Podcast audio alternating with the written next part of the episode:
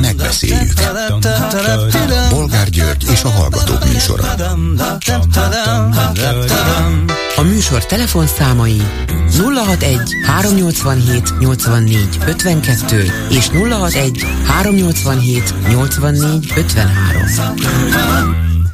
Jó napot kívánok a Klubrádió mikrofonjánál, Bolgár György. Mai műsorunkban beszéljük meg, hogy mi van. Már úgy értem Ukrajna NATO tagságával, amiről a NATO főtitkára ma azt mondta, hogy azzal minden tagállam egyetért. Erre viszont Orbán Viktor úgy reagált a Twitter közösségi portálon, hogy what? Vagyis mi van? Jó kérdés, de persze nincs is arról szó, hogy a háború kellős közepén a NATO föl akarná venni tagjai sorába Ukrajnát. Magyarország azonban minden esetre a későbbi csatlakozásnak is láthatóan keresztbe fekszik. Újabb konfliktus van készülőben? Szóval, mi van? Következő témánk, hogy Karácsony Gergely levélben kérdezi meg a budapestieket, járjon-e a villamos, vagy ehelyett inkább fizesse be a főváros a szolidaritási adót. A kettő együtt nem megy. Nem mondom, Kissé leegyszerűsítve valóban ez itt a kérdés. De a kérdés feltevés hasonlít a nemzeti konzultációra. És egyáltalán akarnak-e majd válaszolni a budapestiek a nagy budapesti lakógyűlésen?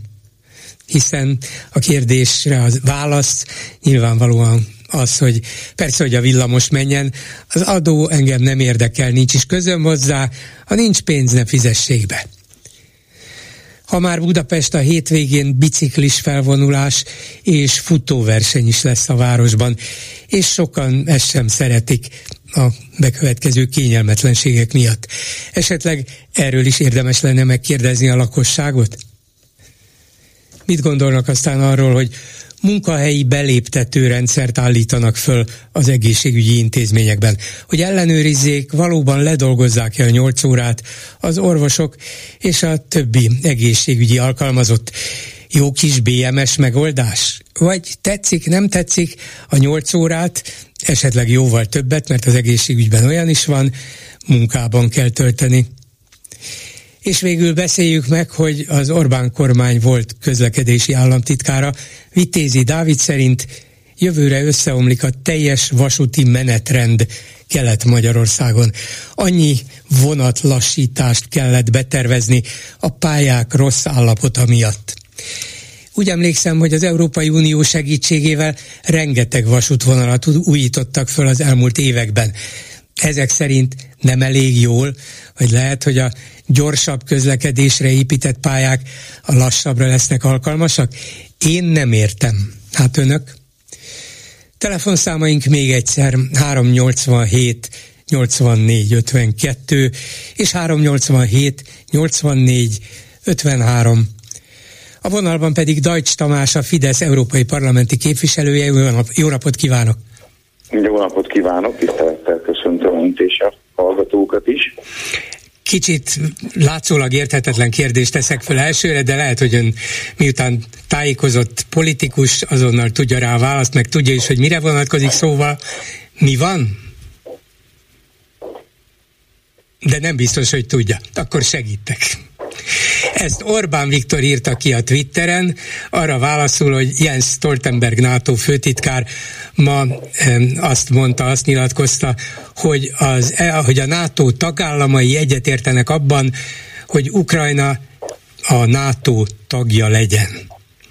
Tegnap arról beszélt Ukrajnában, hogy Ukrajnának annak kell lennie, a NATO-ban kell lennie, ma egy lépéssel tovább ment ennél, és azt mondta, hogy a NATO tagállamai ebben egyetértenek.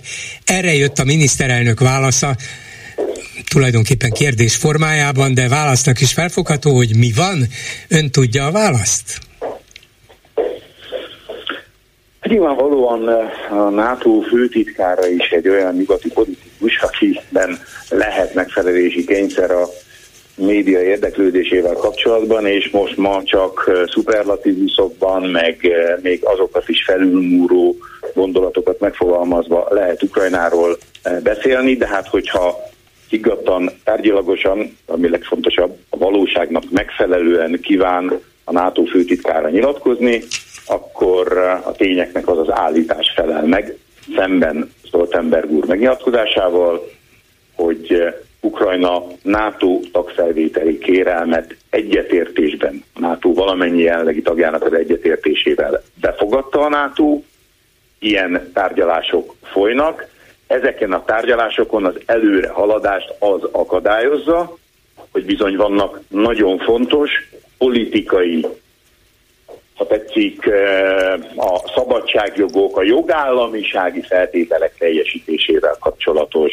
elvárások a NATO részéről, és mindaddig, ameddig Ukrajna a területén élő nemzeti kisebbségeket illetően a korábban Szovjetunióból immár kivált Ukrajna által biztosított kisebbségjoghoz képest csorbítja, még inkább szűkű, szűkíti ezeknek a kisebbségoknak az érvényesülését, addig Magyarország nem járul hozzá ahhoz, hogy ezek a tárgyalások ezek előre haladjanak, tehát nincs egységes álláspont a nato belül Ukrajna felvételét illetően, azok pedig az, hogy teljességgel elfogadhatatlan az, amit az Ukrajnában élő magyar nemzeti kisebbségek jogainak csorbítását illetően az ukrán. Értem, tehát az ön tudomása szerint nem változott meg esetleg a mostani kiélezett helyzetben, háborús körülmények között a magyar álláspont, hogy talán mégis szükség volna Ukrajna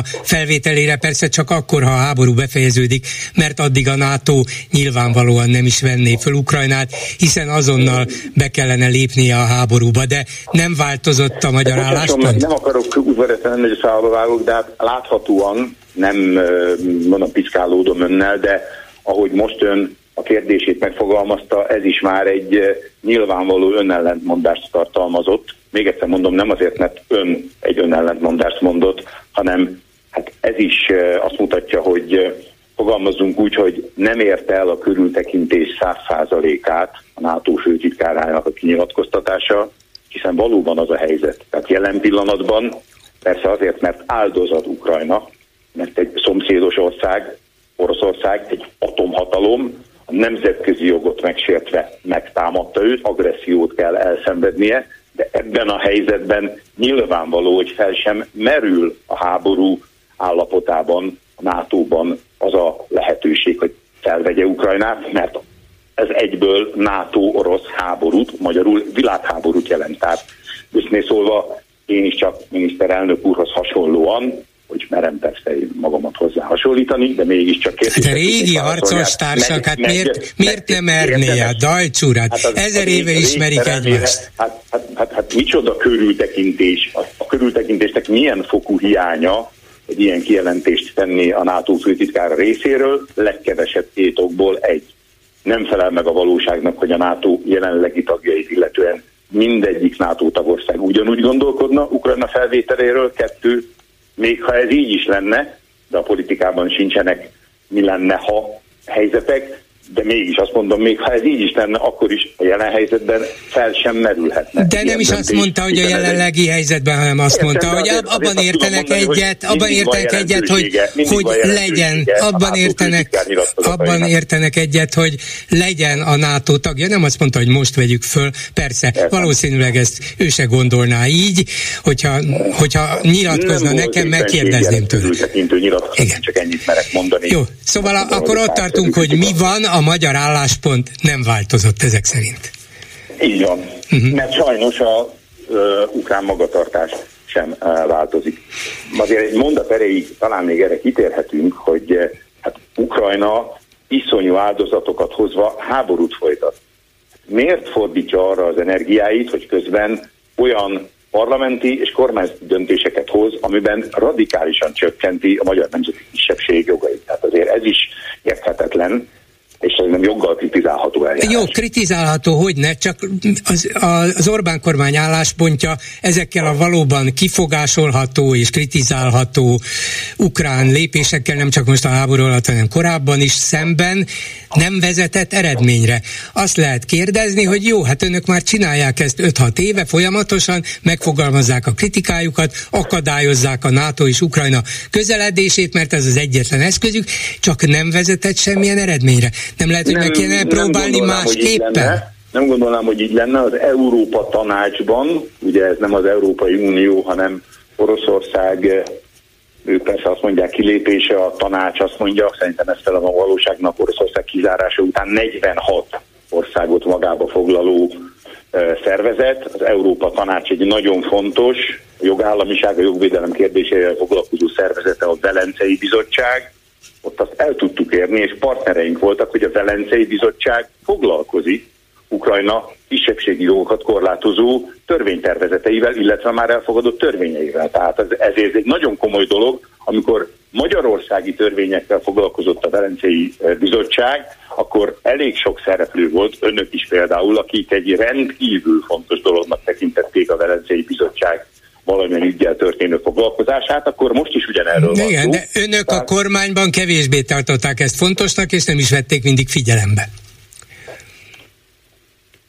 Volt vitánk azzal, Igen. hogy a Velencei Bizottság... Jó, hát lehet, hogy akkor Ukrajna se veszi, csak hogy, azt mondtam, hogy a... Azt tudom mondani, hogy, hogy, hogy, hogy csak egyetlen egy nagyon kézenfekvő példát hoztam arra, hogy azért azok a lépések, amelyek szerintem egy helyes lépések, mind politikai, mind morális szempontból, Magyarország a Nézze, képviselő úr, nincs vita között, is nincs. Ebben azért, azért még Ukrajnát illetően is. Nincs vita. úgy, rész sikereket. Igen, igen, nincs eleve. vita köztünk abban, hogy ezek az ukrán nyelvkorlátozó és oktatáskorlátozó lépései, eh, lépések, ezek, ezek nem maradhatnának így fönn.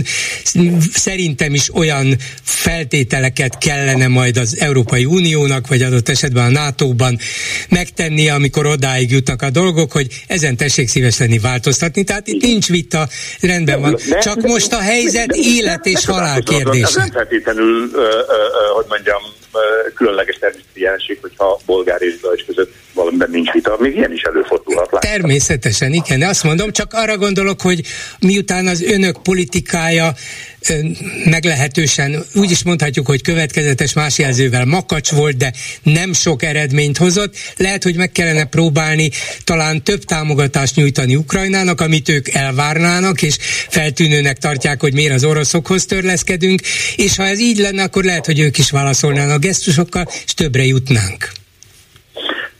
Hát ez a e, feltevés mindig az lenne, e, hogyha e, egyébként ez ne lenne most már egy konzekvens évtizednél is hosszabb ideje tartó ukrán álláspont, amikor folyamatos jogkorlátozó lépéseket tesznek a magyar nemzeti kisebbséget illetően, arról az apróságról nem elfeledkezve, hogy Ukrajna önálló, önálló állami létezését követően az első európai tagállam, akkor Európai Uniós, tehát tévedés lenne ezt állítani, az első európai ország, aki független Ukrajnát elismerte, az a Magyarország volt, és Magyarország volt, aki az első alapszerződést kötötte Ukrajnával, nem baloldali kormány idején történt mindez, hanem az Antal kormány idején. Tehát azt tudom mondani, hogy nem tudom, hogy sok mindenben így a politikában sincsen hála kategória, nehezen értelmezhető, de azok a tények nem igazak, hogy egyébként egy, egy normális, józan partneri, sőt bizalmi viszonyra építő ukrán Igen, sokáig ez így is volt. Igen. Hát sok fogadókészség ezzel kapcsolatban nem volt, tehát én nem gondolom, hogy itt a magyar magatartás az, ami elemzendő, hanem inkább az, hogy miért zajlik mindaz Ukrajnában, háború előtti évekről, évtizedekről beszélek, ami e, zajlik. De hát most az életükért küzdenek. Miért van Magyarország szinte egyedül az Európai Unióban?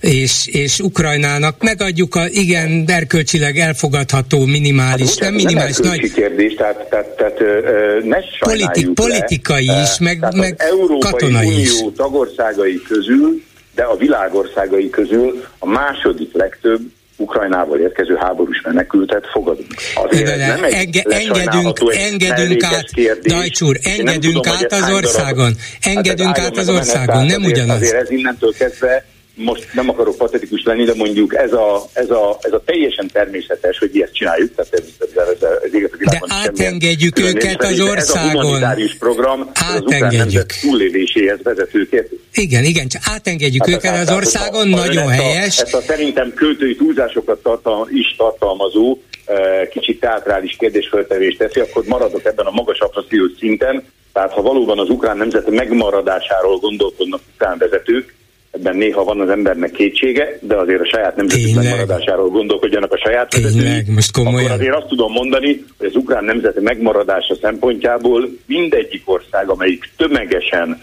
fogad be, gondoz, segít Ukrajnából érkező háborús menekülteket, az egy nagyon komoly nemzeti megmaradásuk szempontjából, mert hogy egy ekkora bajban vannak, hogy hogy háborút kell vívniuk, hiszen, hiszen agressziót szenvednek el. Szerintem 35 ezerszer körbe jártuk már azt a kérdést, már nem ön és én, hanem itt Úgy elmúlt, általában, persze. már több mint egy, egy, egy évben. Az nem lehet véletlen, hogy a világ nagy, közepes és kicsi, komoly, átlagos vagy szerény világpolitikai befolyással bíró országainak több mint a kétharmada azon az állásponton van, mint mi magyarok.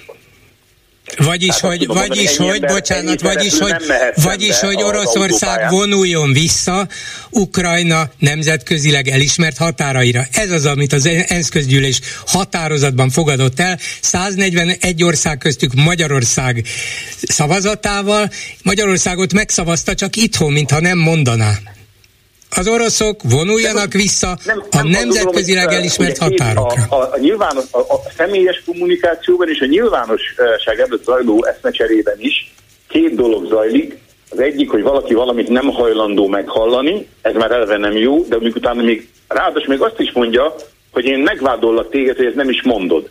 Tehát ez egyszerűen nem felel meg a valóságnak, tehát ha ön bármelyik kollégáját megkérdi, hogy a legegyszerűbb szöveg szerkesztő programmal nézze meg a elég széles körben a meghatározó vagy említést érdemlő súlyjal bíró fideszes politikusok megnyilatkozásait az orosz agresszióval kapcsolatban, akkor ott semmivel kevesebb szer nem találja meg azokat a világos egyértelmű mondatokat, amelyek elítélik az orosz agressziót, amelyek következetesen kiállnak Ukrajna területi integritása mellett, ami ezt jelenti, Ukrajnának csak akkor lesz területi integritása, ha nincs külföldi megszálló csapat, amelyik bizonyos részét elcsatolja Ukrajnától, ezt folyamatosan elmondjuk.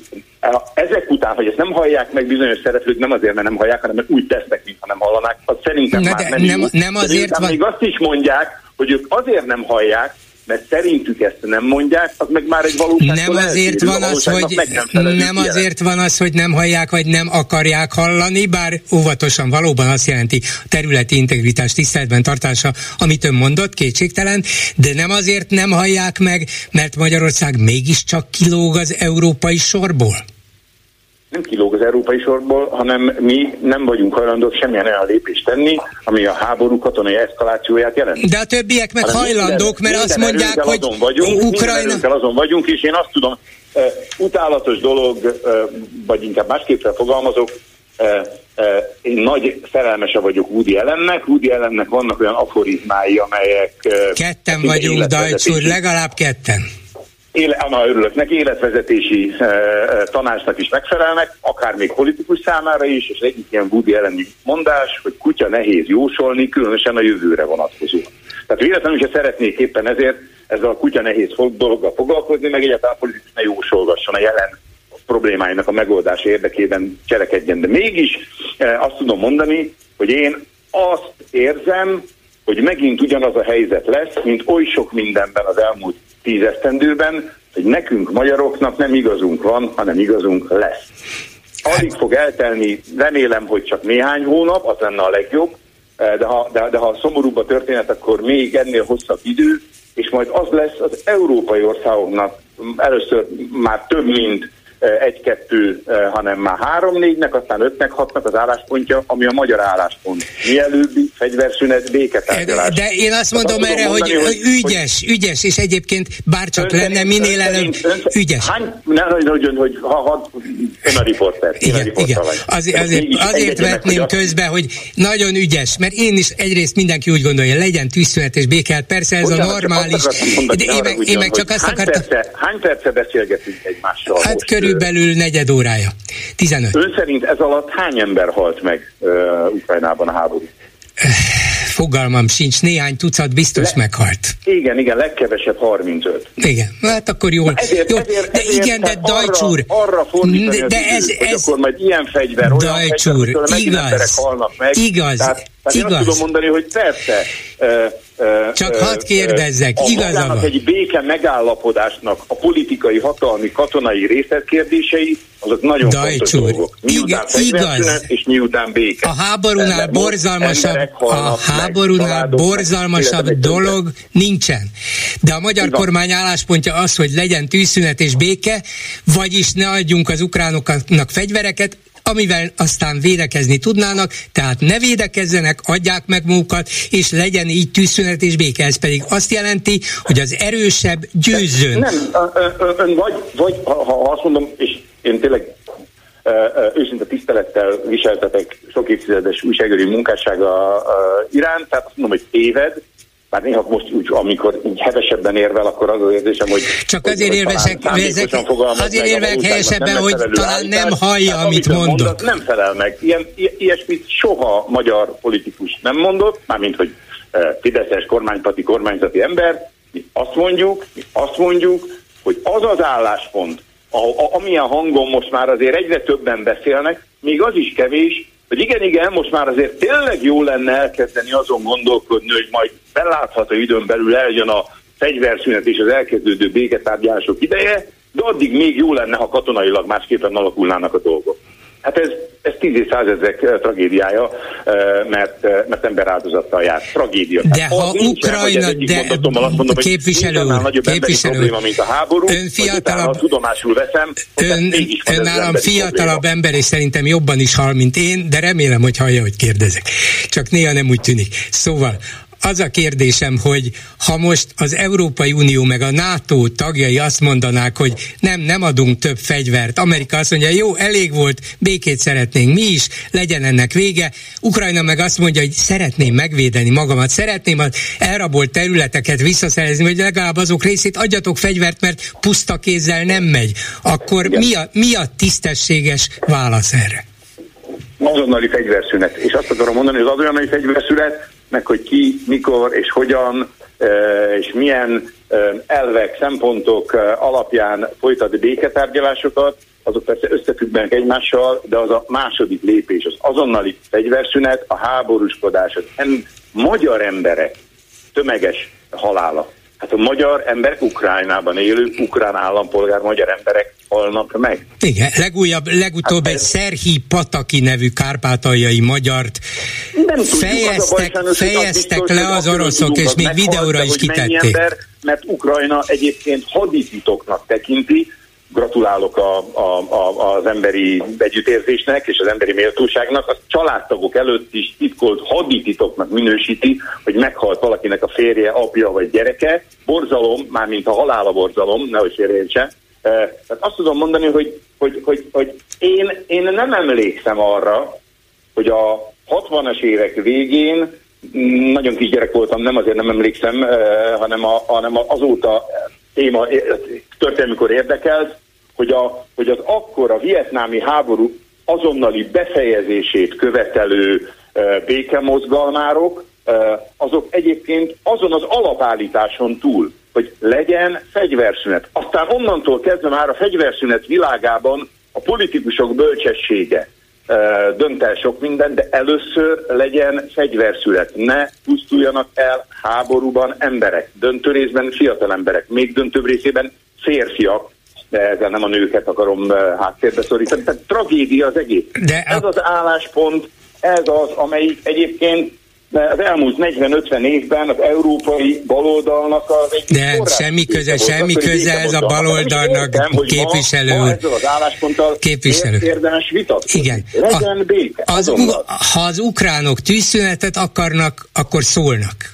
És akkor támogassuk őket. Nehéz, az egyszerre egy háborúban akkor lehet tűzszünet, hogyha mind a két háborúzó fél azt akarja, ja, de hát ha... azt kéne, hogy a háborúzó felekkel így vagy úgy eh, kapcsolatban lévő szereplők, itt főleg a nagyok, Egyesült Államok, Kína, nagy meghatározó Európai Uniós uh-huh. országok, azért mi, mi, mi nem a fekete övesek közé tartozunk, méretünk, bár, erő. Bár nagyon gyakran járunk Moszkvában. Franciák, németek, britek azon az állásponton legyenek, első rendű cél Mindegyik szóltak... 20. század második felében, a második világháború utáni katonai konfliktusban is Tudom, előbb-utóbb ez az Tudom, hát előbb-utóbb persze a háború után béke jön, úgyhogy előbb, igen, előbb-utóbb a háború után béke jön, ha csak nem totális világpusztulás, de béke jön, és Orbán Viktornak ebből a szempontból előbb-utóbb igaza lesz, ezért mondtam, hogy ez egy ügyes álláspont. De ne Orbán Viktornak igaza, de, előbb de, Moszkvában legalább, ahová gyakran járnak, ha nem is ön elmondják azt is, hogy legyen tűzszünet, hagyja már abba elnök úr, Putyin úr.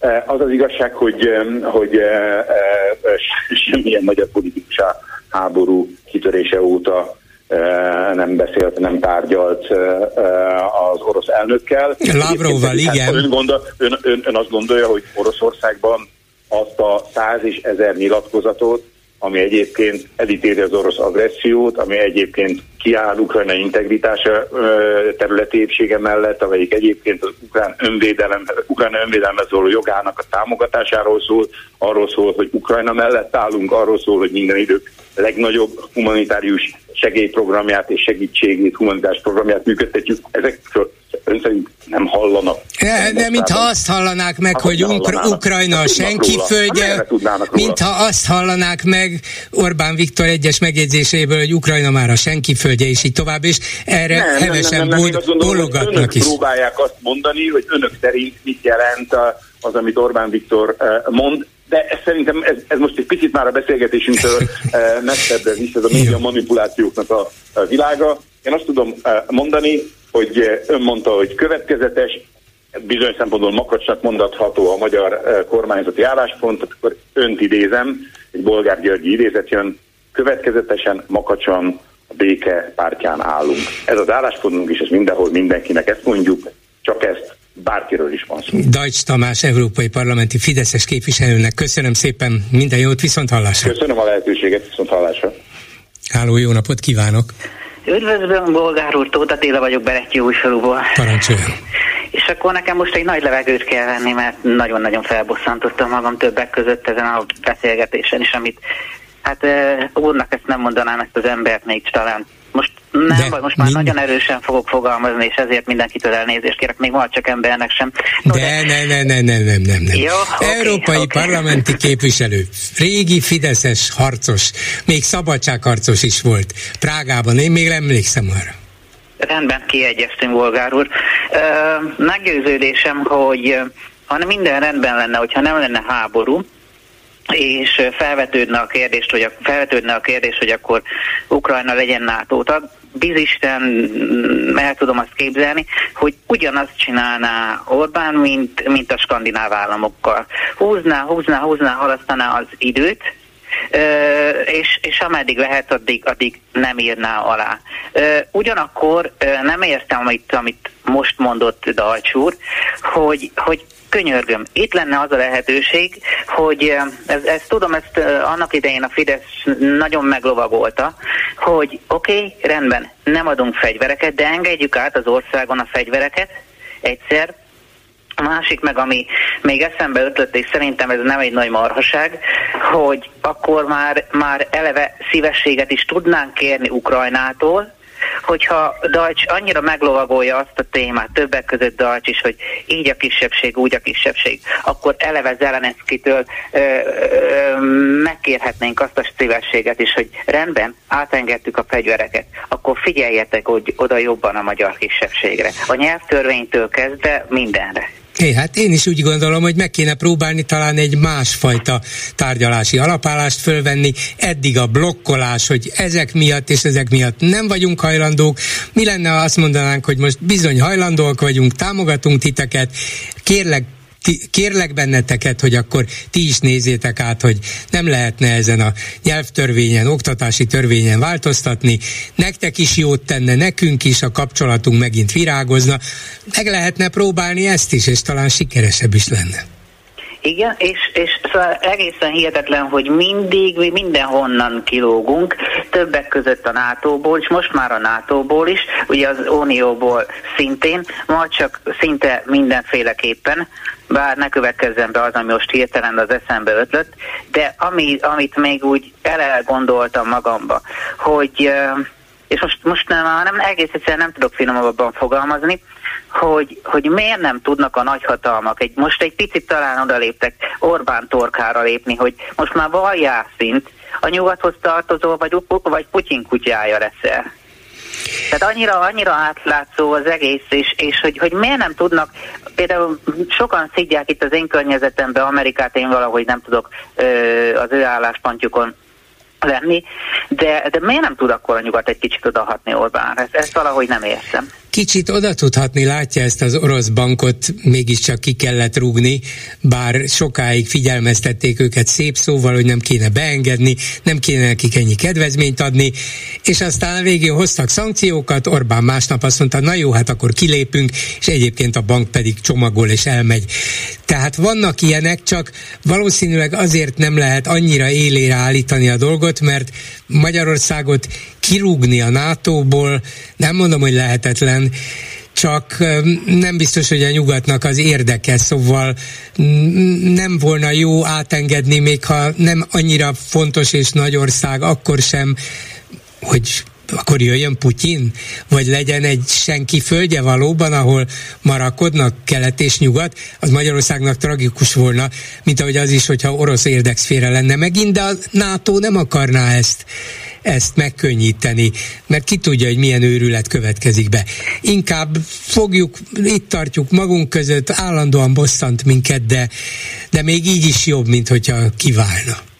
Igen, én sem erre gondoltam, hogy akkor rúgjanak ki bennünket a NATO-ból, csak, csak azt, hogy úgy, ahogy az imént is elhangzott, amit az imént is mondott bolgár úr, hogy, hogy akkor szorítsuk meg. És, és nem, nem a magyarok ellen beszélek, tulajdonképpen csak véleménynyilvánítás, hogy, hogy akkor szorítsuk már meg Magyarország nyakát, hogy akkor térjen már részhez. És ugyanakkor azt egy pár fordulattal még hadd tegyem már hozzá, hogy itt is kilógunk, és az Unióból is kilógunk, és meggyőződésem, hogy minden állam, talán még a lengyelek is, abba is beleegyeznének, hogyha vár egy kicsit erős lesz, hogy, hogy rúgjuk, hogyha ki lehetne hogyha ki lehetne. Mert mi mindig, mindig ott az Unióban is keresztbe teszünk valakinek, hogyha, hogyha érdekünk nem úgy képviseli, akkor állítom, hogy két lábbal rúgnának segbe bennünket ki az Unióból, Igen. hogyha megtehetnék. Hát lehet. Köszönöm szépen, minden jót. És viszont elnézést, hogyha egy kicsit heves voltam.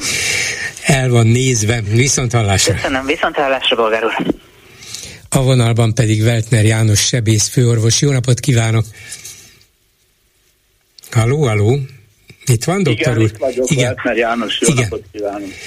azért keresem, és most kivételesen nem ön keres minket, mert szokott időről időre betelefonálni, hogyha egészségügyi kérdésekről van szó, hanem szerettem volna egy orvostól tudni, hogy mi az első szinte ösztönös, de a gyakorlati tapasztalatból következő reakciója arra a tervre, a belügyminisztérium tervére, hogy az év végéig minden állami kórházban egy új beléptető rendszert vezetnek be, és gyakorlatilag ellenőrzik, hogy az ottani alkalmazottak, orvosoktól kezdve nyilván másokig is, ledolgozzák-e a munkaidejüket, vagy esetleg lógnak, vagy elmennek magárendelésre, mert gyorsan letudják az állami munkaidejüket, meg felveszik a teljes fizetést, de közben máshol maszekban keresnek. Szóval rend lesz itt, akárki, akármit mond, elvileg nincs vele szemben kifogás, de gyakorlatilag én olyan kényelmetlenül érzem magam. Hát ön? Hát én ezt az orvosok és a szakdolgozók lebecsüléseként értékelem elsősorban. Csak nem bírom megállni, hogy ne kérdezzem meg, hogy ezt a beléptető rendszer dolog, ez a Dajs Tamásról jutott esetleg eszébe, ez a beléptető rendszer dolog. Igen, az első beléptető kaput, igen, ő rendelte, aztán igen. kihasználatlanul az enyészeté lett egy raktárban. Igen. Na a lényegre visszatérve, ugye a, a jelenlegi helyzetben az egészségügy több irányból szét van szilálva. Alapvetően azok az egységek, amelyek a betegeket szolgálják, tehát az alapellátás, a szakrendelők, a kórházak, azok bizonyos területi ellátási kötelezettség keretében a hozzájuk forduló betegeket el kell, hogy lássák. Alapvető tévedése a belügyminisztériumnak, hogyha azt gondolja, hogy az egyes orvos vagy az egyes nővér dönti el, hogy ő neki mi a dolga. Az a munkahelyi vezetőnek a dolga, hogy megmondja, hogy a Wertner János az holnap két műtétet végez, megír három korlapot, leírja a kortörténetet, kipucolja a ruháját, mit tudom én, mit csinál. Tehát ez a munkahelyen az ottani szervezeti működési szabályzat és a munkai vezető dolga megszabni, melyik nap mit csináljak, mikor mehetek szabadságra, milyen kötelezettséget válhat, stb. Tehát ez egy működő egység. Ennek a, a működő képességét jottányit nem befolyásolja az, hogy egy beléptető rendszerben kiderül, hogy én hány órát töltöttem ott, és az alatt mit csináltam.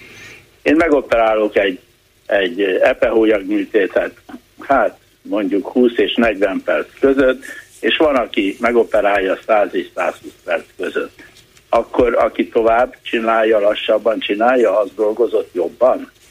Egyszerűen jó munkához idő kell nyilván, de hát feltételezem, hogy az orvosnak, még ha egy kórház alkalmazottja is, könnyen lehet más feladata. Most arról nem is beszélek, hogy az új rendszer értelmében bárhová, bármikor átirányíthatják, ez már eleve kicsit meg fogja bolondítani a rendszert, hogy XY orvos ebben a kórházban dolgozik, de át van irányítva egy másikhoz néhány napra, vagy csak egy napra, mert ott valami sürgős dolog van, nincs elég ember, majd a rendszer ezt hirtelen korrigálni fogja, és nem fogja igazolatlan hiányzásként elkönyvelni, hogy az illető nem papíroz, illetve nem, itt ez nem papír lesz, ez egy videófelvételt is készítő digitális informatikai rendszer, szóval vagy orvosok rendszeresen vesznek részt konferenciákon, akkor az most munkaidő, vagy nem munkaidő? Elmehet, nem mehet?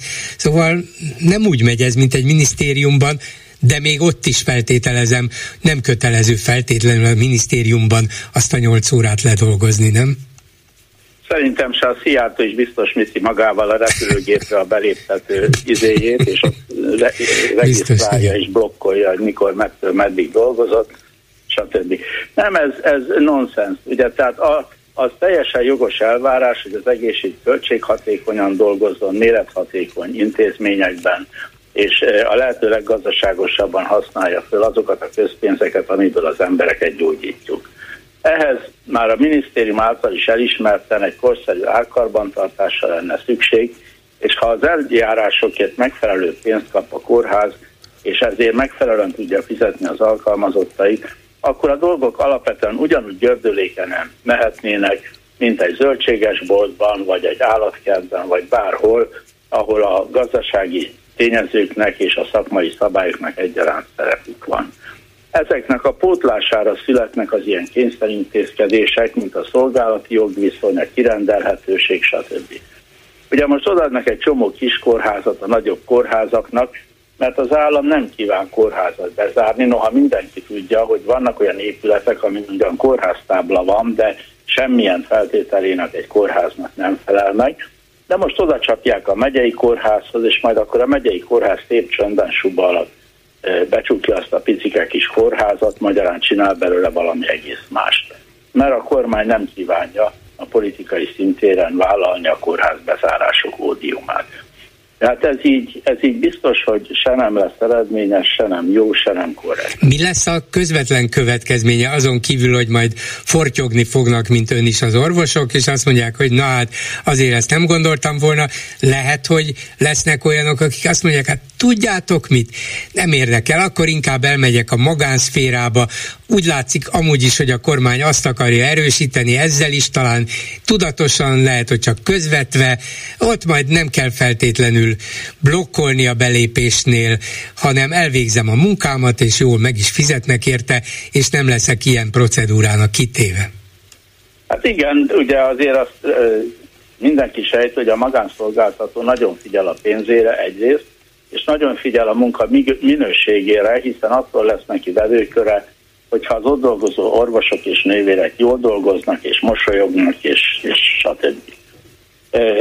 De azért azt is tudni kell, hogy a magánellátásokra nincs mindenkinek pénze, mondhatnám a hazai lakosság döntő többségének nincs pénze arra, hogy megfizesse a magánszolgáltatókat. Egy-egy vizsgálatot, egy 10 ezer, 30 ezer forint körüli, tehát 10 ezer talán már nincs is, vizsgálatot, egy ultrahangvizsgálatot, egy valamit meg tud fizetni, de egy nyelőcsőműtétet, egy daganatos betegség komplett ellátását zsebből biztosítási háttér nélkül nem lehet megfizetni. Úgyhogy az állami egészségügynek a, a cinikus tönkremenetelét kívülről figyelni, az biztos, hogy egy súlyos hiba lenne. És ezért nem értem a kormánynak a tevékenységét, mert nyilvánvalóan látják, hogy az egészségre jelenlegi költségvetéséből az elvárt színvonalon nem tud dolgozni, és akkor, ha én 8 órát ottan töprengek a klinikán, hogy miért is nem tudom ellátni megfelelően a betegeket, az semmivel se jobb, mintha csak 6 órát töprengenék rajta. Nem tudom, hogy hogy van ez a magyar egészségügyben. Azt tudom, hogy az állami egészségügyel dolgozó Nagy-Britanniában úgy van, hogy bizonyos orvosok elsősorban mm, a legtapasztaltabb, legjobb mm, sebészek, akik komoly műtéteket végeznek, nem feltétlenül vannak egyetlen kórházhoz kötve, hanem előre eltervezett több órás beavatkozásokat különböző helyszíneken végeznek el, és akkor mennek egy egész csapattal, vagy kapnak hozzá kisegítő szakszemélyzetet, és elvégzik, elmennek egyik nap egyik kórházba, másik nap másik kórházba. Nálunk is van ilyen, mert akkor megint felborulna egy ilyen beléptető rendszer, például Angliában. Hát ugye Angliában és az Egyesült Államokban is van olyan, hogy az orvos a rendes munkaidején túl máshol dolgozik, sőt az Egyesült Államokban, ahol a finanszírozási rendszernek nem része az orvosi honorárium, illetve nem minden rendszerben része az orvosi honorárium, ott az orvos szabadon szerződik egy-két vagy tizenkét kórházzal arra az időszakra, ami. Magyarországon is több olyan kolléga van, aki egynél több munkáltatóval van, részmunkaidős vagy meghatározott idejű. Na és akkor például az ő helyzetükben hogy képzelhető el, hogy ő bejön részmunkaidőben kettőtől ötig vagy hatig, azt is mind így fogják nyilvántartani, hogy bejötte kettőre, elmente hatkor vagy hat előtt? Hát ez a szoftvernek a, a részletességétől, felépítésétől és persze a költségétől is függ én nem hiszem, hogy ezzel kéne terhelni a magyar egészségügyi rendszert, hogy ilyenekre költi el a pénzét. Az egészségügyben a, a NEAK-nak, tehát a finanszírozónak meg kellene nézni, hogy, hogy hány beteget lát el, milyen minőségben látja el, mekkora költségből látja, azt ki kéne fizetni, és a többit rá kéne bízni a helyi vezetőkre. E, nyilvánvaló, hogyha én szövődményeket gyártok, ami a kórháznak a legnagyobb költséget jelenti, akkor előbb-utóbb a főnök azt mondja, hogy ezt én most hagyjam abba, és inkább kertészkedjek, vagy csináljak bármi más. És a, a parlamentnek meg azt kéne megkérdezni a, a finanszírozótól, a NEAK-tól, hogy ugyan hogyan költi el az állampolgárok által nagy nehezen befizetett pénzt, ellenőrzi a minőséget, a mennyiséget, mindazt, amit ellenőriznie kellene, és akkor talán egy kicsit rend lenne. És Most hogy... tulajdonképpen a, a problémáknak a ilyen látszatintézkedésekkel való elfedését lehet tapasztalni ebben a kérdésben is. Hogy lehetne akkor az egészségügyi teljesítményét növelni? Vagyis itt az világlik ki ebből a tervezetből, hogy a belügyminisztérium szerint az orvosok meg a az őket segítő szakemberek nem dolgoznak eleget, hanem ellógják a munkaidejüket, de hogyan lehetne mindenkit értelmesen ösztönözni arra, intézményt és az intézményben dolgozókat, hogy végezzenek annyi munkát, amennyit csak tudnak, lehetőleg olyan jól, ahogy csak tudnak. Van erre valami értelmes, vagy lenne értelmes ösztönző rendszer? Hát van, természetesen van. Meglepő dolgot fogok mondani, meg kell fizetni. Nem az orvosoknak a béréről beszélek most, hanem az intézetekről. A kórházakat, ha megfizetik azért, amit csinálnak, akkor a kórházak teljesíteni fogják a kötelességüket. Ha minden egyes tevékenységgel vesztességet termel a kórház, és ez már a sajtóban is megjelent, hogy az idei kórházi adósságállomány minden korábbit meghaladott időarányosan, akkor az igazgató azt fogja mondani, hogy gyerekek, lassabban, nem kell ennyi veszteséget termelni, legyen sok látszattevékenység, legyen hosszú az előjegyzési lista, stb. stb. mert a, a, nagyon felpörgetett munka sok, sok adósságot generál. Tehát az alapjaitól kellene egy kicsit rendet csinálni, de, de az feltétlenül az egészségügyi költségvetés növelésével fog járni. Nem lehet az, hogy négy évvel ezelőtti árakon próbáljunk ugyanúgy működni, mintha mi sem történt volna. Ilyen körülmények között az államnak az a jó, hogyha mi kevesebbet dolgozunk, ehhez képest egy beléptető rendszerre költeni a pénzt, az ezt a borzasztó állapotot rontja. Köszönöm szépen Veltner János sebész főorvosnak. Minden jó doktor úr, viszont hallásra. Köszönöm mindenkinek, jó egészség. Háló, jó napot kívánok! Tiszteletem, bolgáros Frankfurter Márta vagyok, üdvözlöm Önt és a kedves hallgatótársakat is. Parancsoljon, doktor. Én most nem Covid ügyben jelentkeztem, hanem azért, mert két olyan kórházban is dolgoztam, ahol volt beléptető rendszer. Na, az hogy működött? Hát, az első, azt még akkor, amikor a Szent László kórháznak hívták a Délpesti Centrum kórházat, és Mikola István volt a főigazgatója, akkor építették ki. Uh-huh. Ez, ez még a régi típusú volt, tehát itt arcfelismerő rendszer még nem volt, lehúzható kártya már volt. Az egyik uh, hibája az volt, hogy uh, mind, 24 óránként be kellett jelentkezni. Igen? Annak mi értelme volt, hogy 24 hát, mert, órán? mert mondjuk akkor még a hétvégét egybeügyeltük, és még hétfőn is dolgoztunk. Aha tehát ügyeletben mindig valamikor 8 óra előtt le kellett volna menni a főbejárathoz, hogy az ja, hogy, a, aztán, a hogy azt a napot is tudomásul vegye a rendszer. Igen, értem, értem. Igen. Uh-huh. Itt aztán az orvosoknál az a megoldás született rövid úton, hogy landolt az összes kártya a főnővérnél, szabadság esetén annál a helyettesénél, miután a nővérek hétkor váltottak. Uh-huh. Tehát a főnővér is hétre jött, hogyha ő elkésik negyed órát, akkor én még mindig három-negyed órával korábban értem be, mint a munkaidőm kezdete. Uh-huh. Értem. Tehát a, a másik gond az ez volt, olyan, hogy... Ez olyan magyar módi volt. Hát a másik gond az volt, hogy különböző bejáratokat, ugye sokba került a beléptető kapu, úgyhogy egy-két bejáratot, kijáratot meg kellett szüntetni, és akkor még ott volt az, hogy akkor hogy lép be, aki, aki személygépkocsival jön, ott ugye akkor, ha van beléptető kamera, amelyik azonosítja a rendszámot, nem biztos, hogy a saját kocsi jóával jön, nem biztos, hogy egyedül.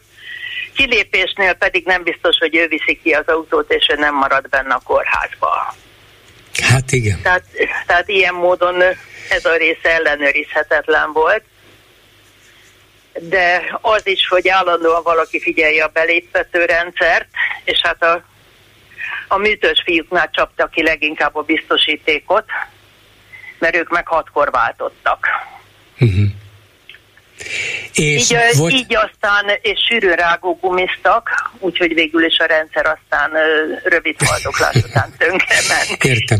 De értelme, De értelme lett volna? Tehát tudták ellenőrizni valójában, hogy ki dolgozza ki rendesen a munkaidejét, és ki nem, ki lóg? Na most értelme az volt, mert ezt az egész rendszert attól függetlenül, hogy hatékonyan működtetni nem lehetett, kifizették Uh-huh. Odáig bezárólag, hogy kórházi dolgozó rokonna készített a beléptők, kártyához a fényképet, és ugye... Jaj, jaj, jaj, biztos ő értett hozzá a legjobban. De alacsony áron jóval olcsóbban, mint a bolti ár, viszont számlát nem kaptunk róla. Szóval értem, az markat sok volt. Értem. Már ne haragudjon, de annak szerintem ez volt leginkább az értem. Na és a másik kórház, az, az milyen volt? Az pedig a Balassagyarmati kórház. Ott is ugye az egyik gond az, hogy különböző bejáratokat meg kellett szüntetni, és hát a személybejáró meg a gépkocsi bejáró az különböző utcában viszonylag nagy távolságban van, és a a gépkocsi bejáró felől számos osztály közelebb van, és ráadásul abban az utcában számos kórházi szolgálati lakás is találkozik. Tehát, hogyha az ember a főbejáratnál akart bejönni gyalogosan, az plusz 5 perc sétautat jelentett a korábbihoz képest. Ezt végül is utána megoldották azzal, hogy ott volt a kerékpáros és motoros bejáró is, és ha az ember kerékpár nélkül gyalogosan jött, akkor is lehetett neki kerékpáros belépőkártyája, és akkor be tudott jönni a hátsó bejáraton. Aha. Viszont akik személygépkocsival jönnek, az ugye csak az autót tudja azonosítani, az embert nem. Igen. Nekik végül is két hely lett még ki, nevezve, hogy ne kelljen bejön a személyautójával, ugye egy nagyon nagy területen lett fekvő pavilonrendszerű kórház akkor ő most rohanjon a főbejárathoz, és ott érvényesítse a kártyáját, amikor a kórház harmadánál van a személygépkocsi bejáró. Uh-huh. És ő mondjuk a kórház másik végén a pszichiátrián dolgozik. Hát igen. Tehát uh-huh. így aztán még egy helyre telepítettek ilyen személyazonosítót.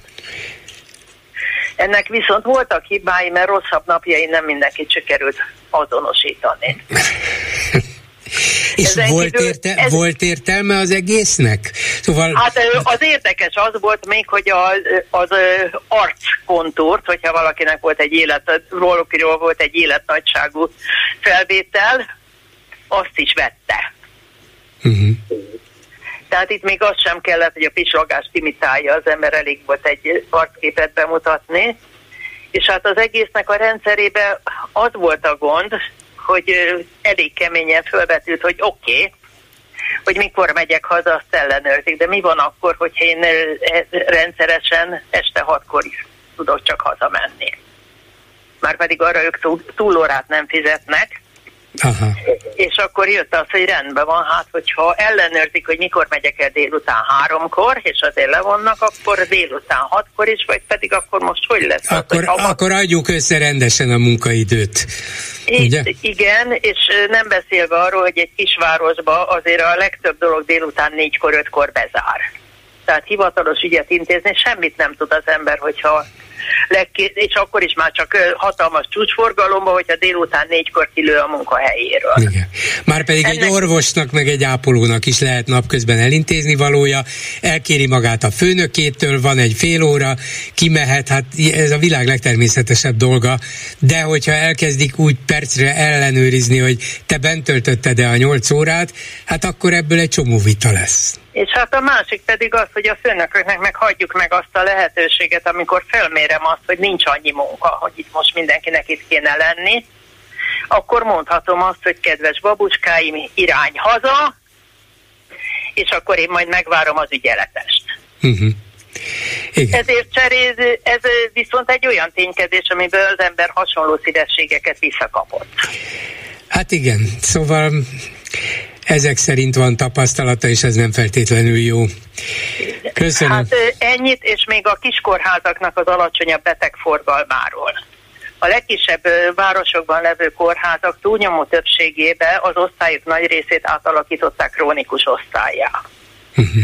Na most a krónikus osztályon hosszú az ápolási idő, ezért kevesebb új beteget vesznek fel mert nem egy hét az ápolási idő, hanem három hónap vagy két hónap. Igen. Tehát itt kisebb a betegforgalom, és ezen kívül sokkal nagyobb az ambuláns forgalom esetenként, mert nem biztos, hogy az adott szakmában van szakrendelés. Uh-huh. hanem a kórházi orvos a kórházi ambulanciára megy le, és ott intézi az ambuláns betegeket. Ez esetben nem fog tudni napi két beteget fölvenni esetleg. Igen. És nem lehet neki 18 aktív beteg, akinek menedzseli az összes kivizsgálását és egyébét, hogy egy hét múlva hazamehessen. Úgyhogy ez már ezzel... zavarja a, a tisztességes összehasonlítást a nagyvárosi kórház, vagy megyei kórház és a kisvárosi kórház között. Igen, és hát hogy milyen profilja van. Igen. Mert nem mindegy, hogy ott, ott egy tüdőosztály működik, vagy pedig egy gyereksebészet, ahol elsősorban sérveket operálnak, és még 24 órán belül hazaengedik, mert az megint csak nem kerül bele a kórházi forgalomba. Aha. Mert az, az rövid ellátás. Tehát ez itt semmi másról nem szól, mint tulajdonképpen az orvosok szivatásáról, az ő felemlegetésekről, és akit, akin viszont nagyokat tud ütni, az elsősorban nem az orvosok, akik kocsival járnak, és esetenként nem a saját kocsijával ugrik ki, hogyha valami dolga van, hanem a gyalogbejáró nővérekről, ápolókról és egyéb kórházi segédszemélyzetről. Uh-huh. Őrülük aztán percről percre mindent fognak tudni. Igen. Igen. Hát... No. Köszönöm szépen. COVID, akkor... COVID ügyben pedig csak no, hadd, mondjon valamit. Hadd mondjam azt, hogy mert végigfutott a hír, és néhánynak a rémhír, hogy visszahívták a Moderna meg a Pfizer oltásnak az engedélyét. A, a klasszikus oltását valóban visszavonták, mert most már az új Omikron változatra. Az új variánsra. Variánsra valami, azt igen, kell igen. már alapoltásnak is beadni, és ezen kívül a WHO szerint a 65 évvel felettiek és a kísérő betegségben rendel, rendelkezőek négy hónap múlva kaphatnak ismétlőoltást. De, ez, De függ, ez, ez az ismétlőoltás, ez hányadik lehet? Mert korábban, mintha Magyarországon is megálltak volna négynél, vagyis hogy két ismétlőoltásnál, és azután már nem adtak többet, független attól, Na hogy eltelt el négy hónap. ez az Omikronra való oltásra működik, hogy négy hónap múlva lehet kapni következőt. Uh-huh a járványhelyzettől függően.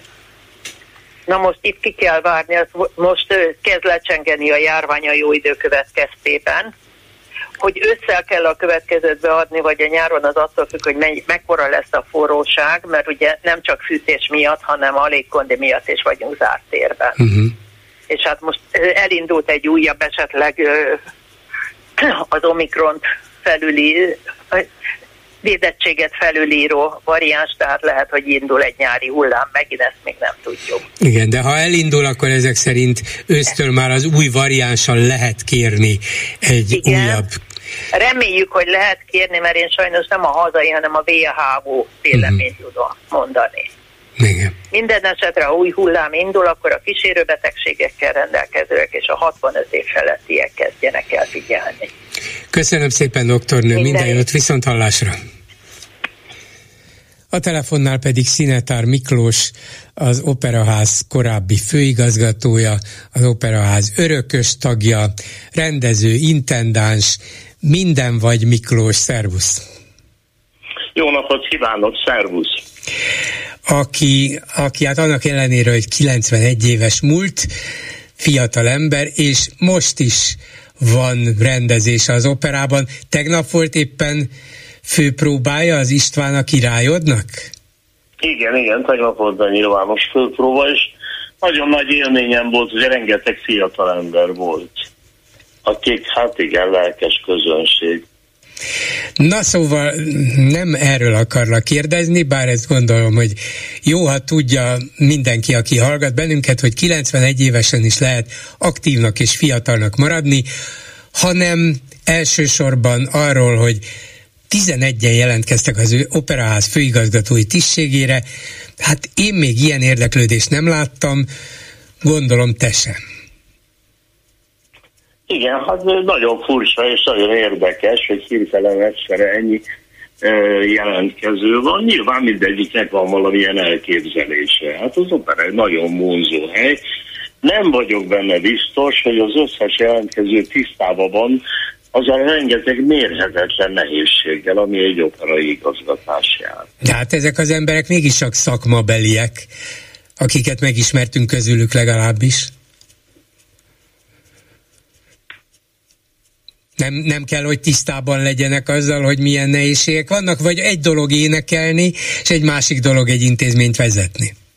Hát én azt hiszem, hogy ez egy másik dolog, itt két különböző dologról van szó.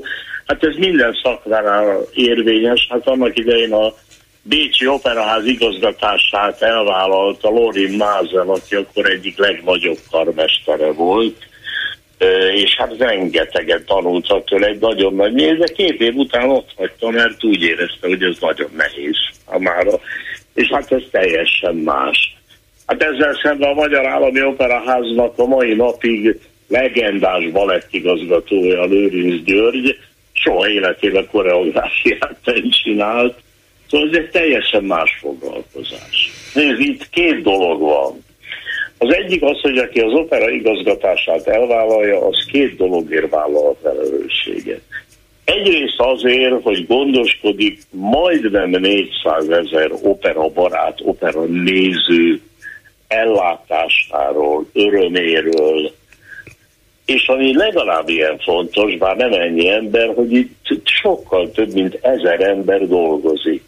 Ezeknek a sorsáért, ezeknek az ellátásáért, ezeknek a gondjaiért, hát ezekért is felelős. Most ez két nagyon nehéz dolog. Az, hogy te csináltad ezt két alkalommal is, ez um, milyen tapasztalatokat hozott neked? Végül is te komoly intézmények vezetésében vettél részt, hogy a magyar televíziót itt most csak fölhozzam, ha valaki esetleg nem tudná, vagy elfelejtette volna.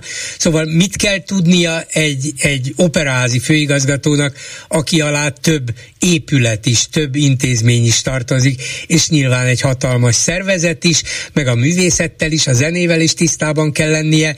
Mi az, ami elsősorban kell? Szervezési, irányítási készség?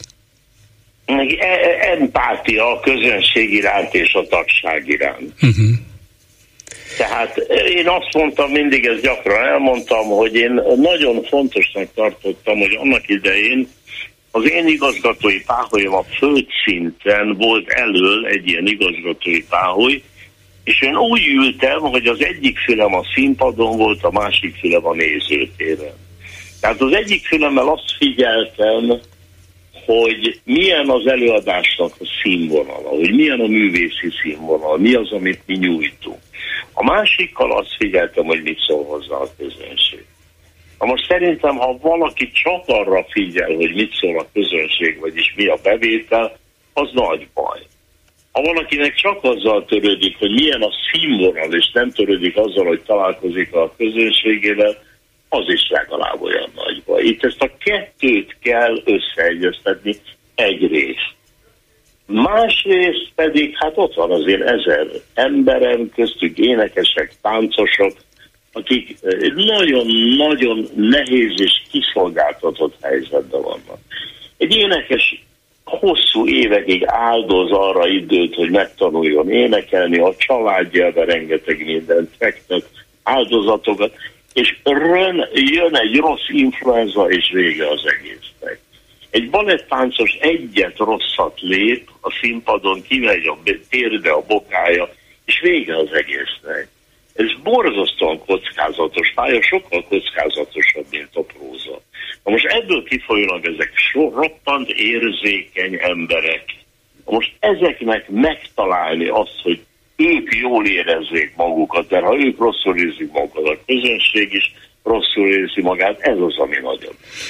Mégis mivel magyarázod azt, hogy ilyen rendkívül sokan, tényleg feltűnően sokan jelentkeztek erre a tisztségre. Divatosabb lett az opera, én ezt nem veszem észre, vagy, vagy valahogy megváltozott az operaház vezetőjének a státusza? Nem, vagy mi? mindegyiknek van valami elképzelése. Uh-huh. Ezek, ahogy én nézem a jelentkezőket, amennyire én tudok, ezek mind-mind értékes emberek értékes emberek, akik nyilván ma valami elképzelésük a világról, elképzelésük a színházról, Hát ez egy nagyon-nagyon-nagyon komplikált, nehéz dolog. Én egytől óvnék mindenkit, amit engem is rengeteget bosszantott igazgató koromba, amikor azzal jönnek, hogy hát és akkor most majd jönnek a sztárok, és jöjjenek a sztárok, és hol vannak a sztárok. Én annak idején, amikor nekem jöttek azzal, hogy igazgató úr, hát mikor jönnek már a sztárok, akkor én mindig azt mondtam, hogy azonnal jönnek, csak nevezzen meg egyet. Kire gondol? A Caruso-ra, a Galui Kurcsira? Vagy illetve a G-re? Hát ma nem olyan világ van, ma nincsenek olyan nagy sztárok. Az az egy-kettő, aki van, az már rég itt volt mindegyik. Szóval ez, ez nem egy program, hogy jöjjenek a sztárok. Még azt is mondtam, annak idején emlékszem, egy ilyen valakinek, aki jött nekem, hogy hát jöjjenek a szárok, hogy nézze, mondom, nezvezzen egyet meg. Utána oda megyünk az operaház elé este, megvárjuk a kijövő közönséget, és sorba megszólítunk tíz ember. Ha a tíz emberből kettőt ismeri annak a nevét, aki maga mond, már is meghívom.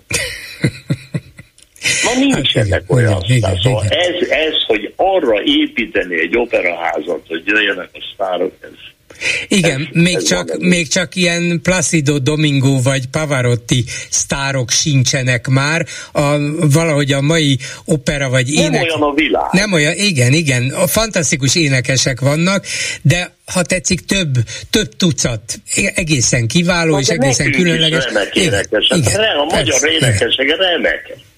Hát nagyszerű énekesek vannak, akiket öröm hallgatni.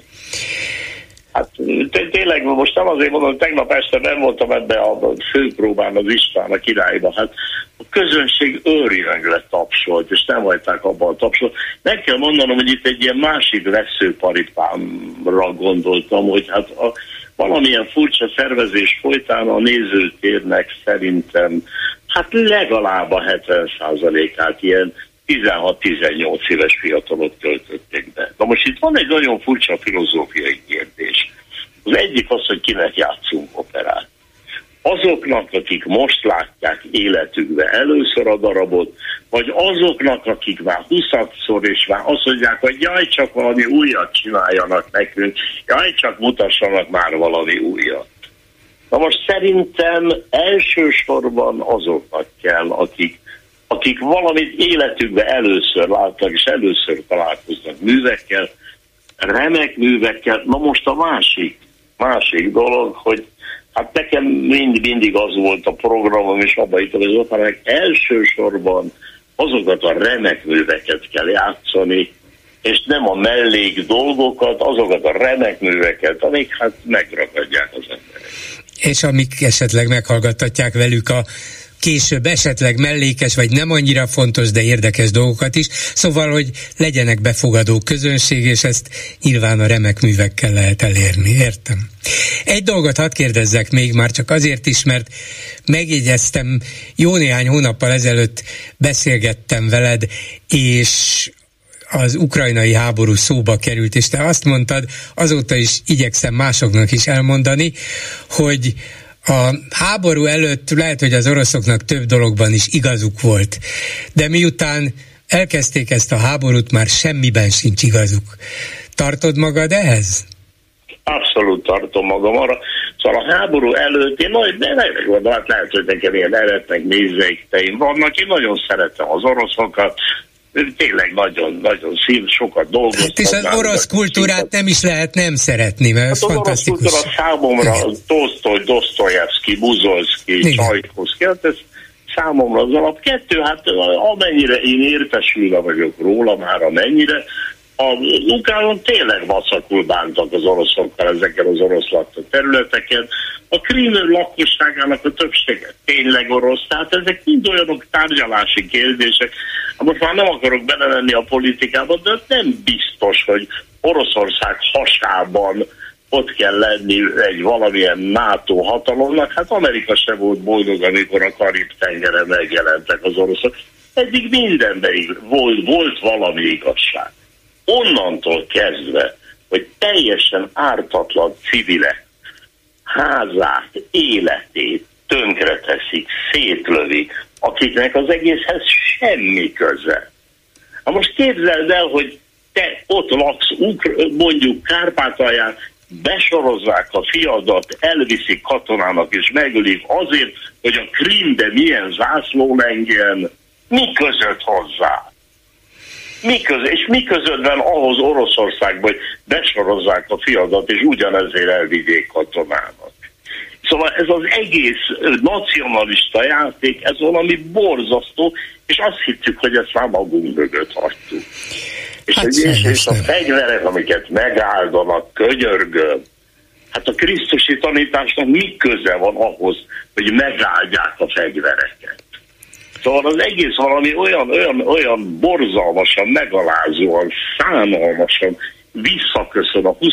század minden mocska ebbe az egészbe. Úgyhogy, hogy erre mondtam én azt, hogy addig rengeteg mindent az oroszok meg igazukat, onnantól kezdve, hogy elkezdték lőni az onnantól az világban semmiben nincs igaz. Szinetár Miklósnak köszönöm szépen jó egészséget és sok sikert az István a királyhoz. Minden jót. Szervusz. Háló, jó napot kívánok! Jó napot kívánok, Tóth Egon vagyok a kedves rádióhallgatóknak is, és önnek is. Nehéz így ugye Szinetár Miklós után valami bár, bármit is mondani. Én is jó egészséget kívánok a kiváló embernek és művész úrnak, és további sok sikert a különböző bemutatókhoz és az egyéb munkáihoz. Tartok egy kis szünetet, egy határszünetet. Igen. Nem én kiáltok, a föld übörög. Vigyázz! Vigyázz, mert megőrült a sátán. Mondom ezt a magyar közéletre, a politikai életre. Ennyi most a véleményem ezzel kapcsolatban. És ugyanakkor a kedves Dajs Tamás Európai Uniós képviselő úrnak szeretnék üzenni biztos járatos már a sok riporterkedésben, és a, a, a, riport alanyként nagyon sok médium, médiumnak válaszol, de azért nem árt azt, ha azért őt is emlékeztetjük arra, hogy a kérdezőnek is, és a válaszolónak is van dolga. Az a dolguk, hogy meghallgassák egymást. Végig hallgassák egymást, és nem monoton módon, nem végig hallgatni akár a kérdező a felelőt, illetve a felelő a kérdezőt, vagy a válaszoló. Hát ez, hát hogy mondjam, igen kulturálatlan volt a tisztelt képviselő úrtól. Hát ez egy, ez egy, volna mondani. Ez egy tipikus, magata, tipikus magatartás, hogy én akkor is mondom a magamét, én akkor is mondom Igen. tőlem, kérdezhet akármit, de nem, nem hagyom, mert nem hallgatom meg, mert úgy teszek, mintha nem hallanám. Igen, igen, pedig... Hát ez egy cinikus, tipikus, igen. cinikus magatartás. És még csak konkrétan éppen itt a valamelyik műsorban, valamelyik ö, adásban hangzott el, éppen egy szakértő úrtól, hogy ugye Lengyelország több milliót, most a számra pontosan nem emlékszem, több millió, tehát ott telepedett le, vagy le, ha nem is véglegesen, de idéglenesen le igen, telepedett. Igen. Magyarországon, ha jól emlékszem, néhány tízezer ember. Úgy van, így van. És akkor és... itt a milliós számokkal akar dobálózni, hogy hány, ennyit meg annyit fogadtunk, és, és én nem hallgattam meg, de nem, nem akartam, nem, nem, mert a tényekkel szerintem ő tisztában van, csak persze, ezt nem akarta hallani, persze. hogy, hogy az övék is ezt ne hallják, hogy, hogy ez az igazság. Igen, igen, igen. És Persze, akkor... hát sokkal jobban hangzik, hogy befogadtunk két millió embert. Igen, két millióan jöttek be, ráadásul egy részük valószínűleg ide-oda jár, tehát többször jött, és mégis új beérkezőként tartják számon. Na és ne is beszéljünk arról, hogy amikor elindult sajnálatosan módon ez a menekült hullám, akkor kik is segítettek először a menekültek. Hát hogy nem, még, még ma is. Egy hét, körülbelül egy hétig, tíz napig csak is a civilek, önkéntesek, stb. Tehát nem is kell ezt ragozni. Aki ezt, tehát különös egy, aki Budapesten élt. Igen. Ugyanakkor szeretnék, azt hiszem, hogy nem csak a én nevemben, hanem sok hallgató nevében, hogy legyen szíves már az a kérésem, de talán több hallgató nevében is, hogy nézzük már meg ezt egy szakértő ember, vagy egy ottani ukrajnai magyar képviselőn keresztül, vagy aki érti ezt a dolgot, hogy tulajdonképpen mi is ott a nemzetiségi törvényekkel, rendelkezésekkel a baj tulajdonképpen. Tehát ezt nézzük már, járja már egyszer egy kedves riportalanyával körbe, hogy mi is a konkrét probléma, vagy mi is a ottani magyarságnak a problémája, mi, milyen, milyen tehát jogsértések, vagy nem jogsértések, vagy mi van megadva, vagy mi nincs megadva, tehát ezt, ezt én kérem... Néz, talán, nézzük meg konkrétan, igen, igen, értem. Igen. Biztos vagyok benne, hogy sok hallgatót is érdekel, mert így értjük tulajdonképpen, hogy igen, nem adják meg a jogokat, meg a nyelvhasználat, meg a kulturális, meg stb., de mit is jelent ez mondjuk főleg a mi esetünkben, mert mi vagyunk közvetlenül, vagy akár az orosz kisebbségnek a kérdésében is. Meg, ugyanezt meg lehet egy másik alkalommal kérdezni. Igen, igen. Persze, hát alapvetően ezek a, ezek a nyelvhasználati korlátozások valószínűleg, vagy elsősorban az orosz kisebbség ellen irányultak, nem azért, mintha abban reménykedtek volna, hogy majd elfelejtenek oroszul, csak hát volt egy ilyenfajta ötödik hadoszlop érzése az ukránoknak, hogy a, az orosz nemzetiségű lakók egy része gyakorlatilag az orosz politikának a helyi képviselője és támogatója, és ezért hát megpróbálták őket valahogy nem biztos, hogy helyes módszerrel legalábbis az ukrán nyelv megtanulására ösztönözni, vagy arra inkább kényszeríteni. És aztán ebbe belekerült nyilván nem lehetett ebből a szempontból diszkriminálni, belekerültek más kisebbségiek által használt nyelvek is, így aztán azt hiszem az általános iskola felső tagozatától kezdve már csak bizonyos tantárgyakat lehetett például magyarul vagy oroszul uh-huh. tanulni, és ukránul kellett. Hát ugye formálisan azért, hogy ez Ukrajna, ukránul tanuljon meg mindenki, de ha valaki oroszul tud, akkor ne, nem is lesz szüksége az ukránnal, ukránra, hiszen az oroszt megértik az ukránok is, tehát nem olyan fontos, de kényszerítsük rá őket, hogy tanulják meg igenis az ukrán. Igen. Ez volt a fő. És még annyi hozzáfűzni valom volna, hogy sajnálatos módon, ahol magyar kisebbség élnek Szlovákiában, Romániában, Szerbia, stb., ezek sajnos bizonyos mértékben jelenleg is fennálló problémák, azt hiszem, úgy gondolom legalábbis. Hát mindenütt valamennyire. Pró, sajnos persze, igen, száz igen. éve így van, sajnos ezek a dolgok. Valahol erősebben, valahol kevésbé, valahol egy kicsit konszolidáltabb már a, a, ez a dolog. Még egyet szeretnék, és tényleg rövid leszek, mert már alig van idő, hogy azért érdekes, ahogy, ahogy ugye mantrázta az tisztelt képviselő úr, hogy a, ugye ez a tűzszünet, béke, és a többi, és a többi. Holott most éppen mondta az önök híradásában is lehetett hallani, hány ország képviselő beszélték meg, illetve mondta az amerikai hadügyminiszter, hogy ameddig, tehát, tehát végsőgig támogatják Ukrajnának ezt a felszabadító műveleteit. Igen. Hát ez az, hogy ez az álságos ebben a magyar álláspontban, hogy tűzszünet, béke, persze tudjuk, hogy miért mondják ezt, mert olyan jól hangzik, a, az átlag polgár úgy gondolja, hogy hát hogyne, hát ki akarna vérontást.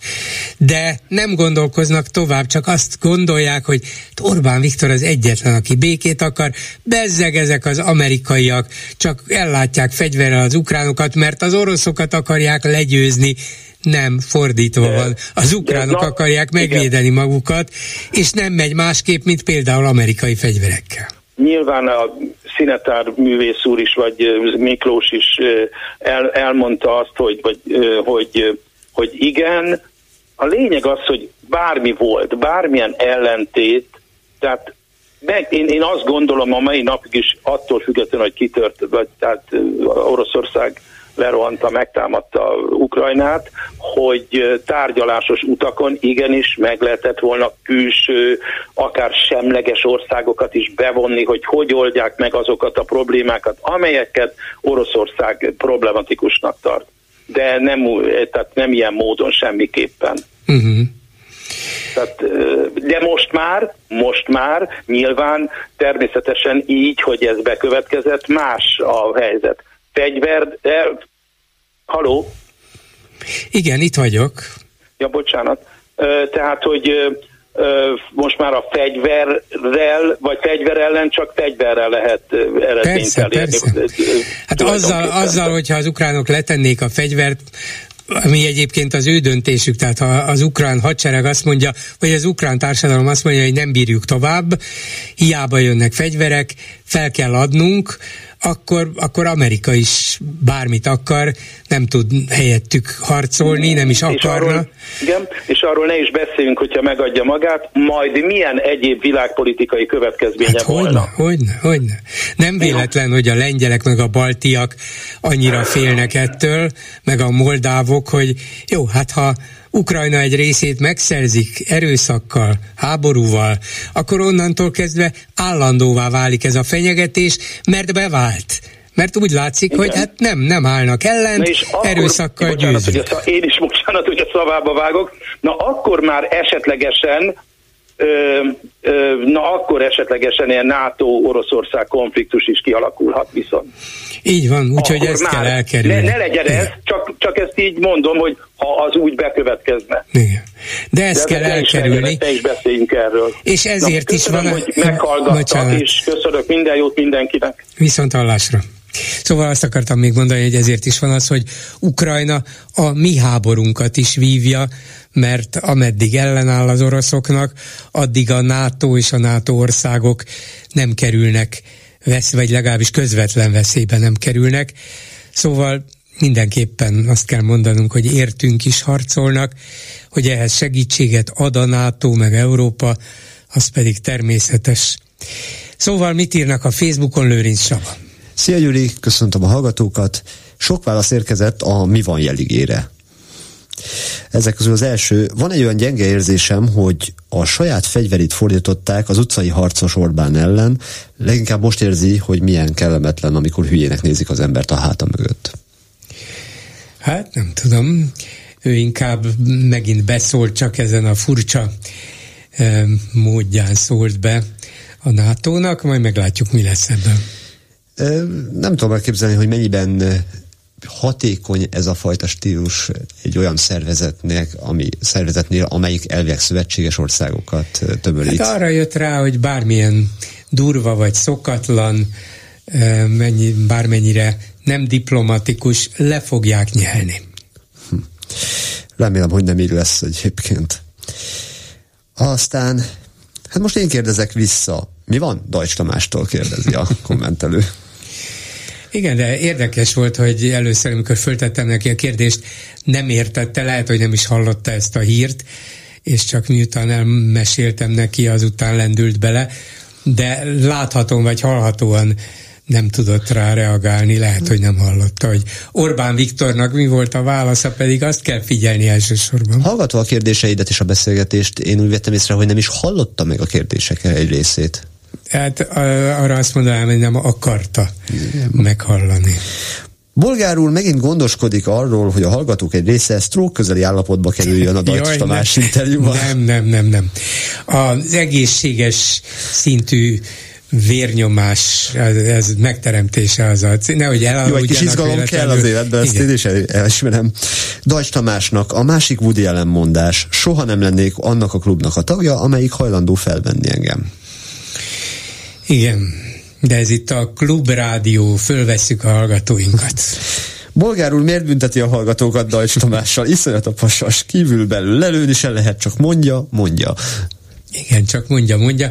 Csak néha meg kell őket is kérdezni, hát mégiscsak ők a felelősek ennek az országnak a politikájáért, vagy az ország irányításáért. Hát legalább néha azoknak föltenni a kérdést, akik akiknek valami közük van ahhoz, hogy mi a fene történik. Meg lehet kérdezni az ellenzéket, meg lehet kérdezni szakértőket, de akkor a hozzánk közel állókat kérdezzük meg mindig, holott a felelősek a Dajcs Tamások meg az Orbán Viktorok.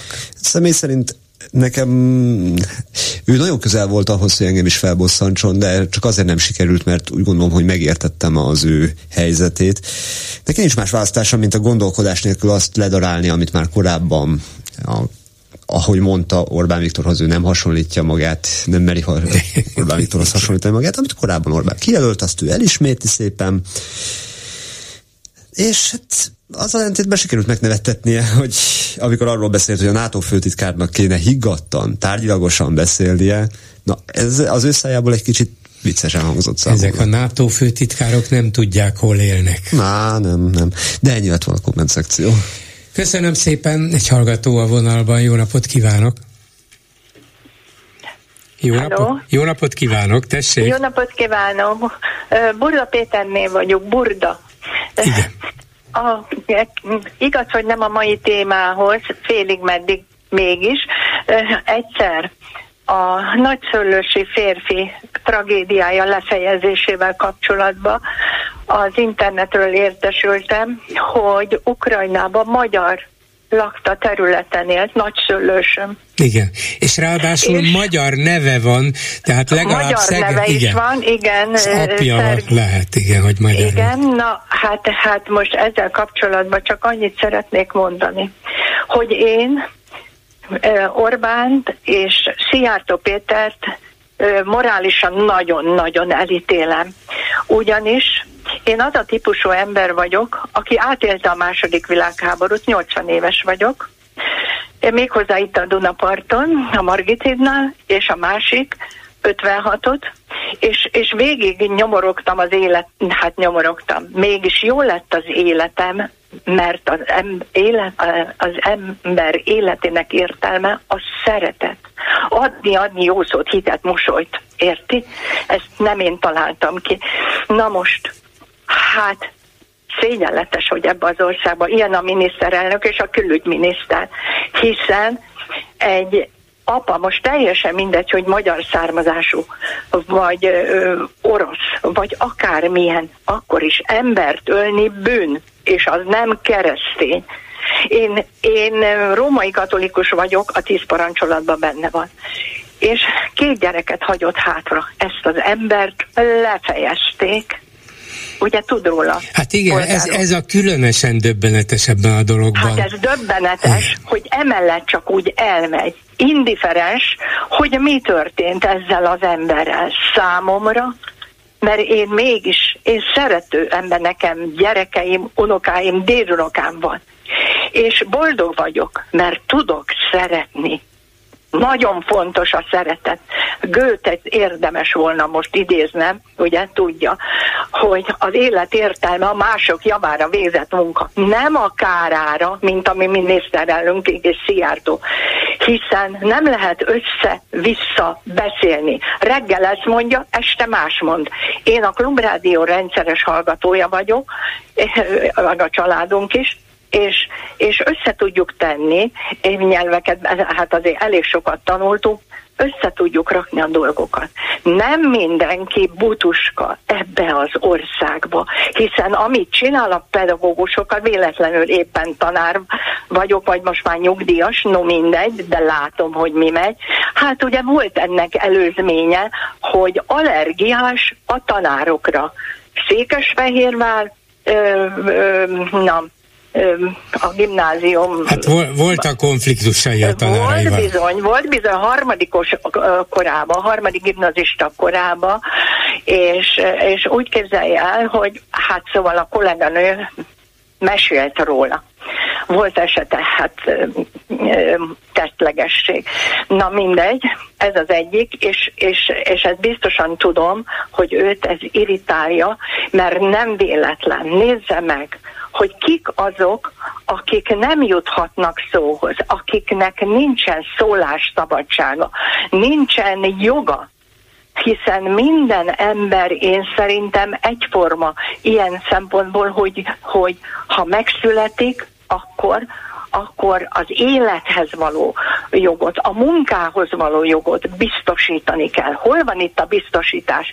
Én tudom, mivel elég komoly vezető beosztásban voltam. Én napi jó, matek, fizika szakon, de én napi 10-12 órát dolgoztam, és pedig órakedvezménnyel. Órakedvezménnyel. Uh-huh. És mégis miért?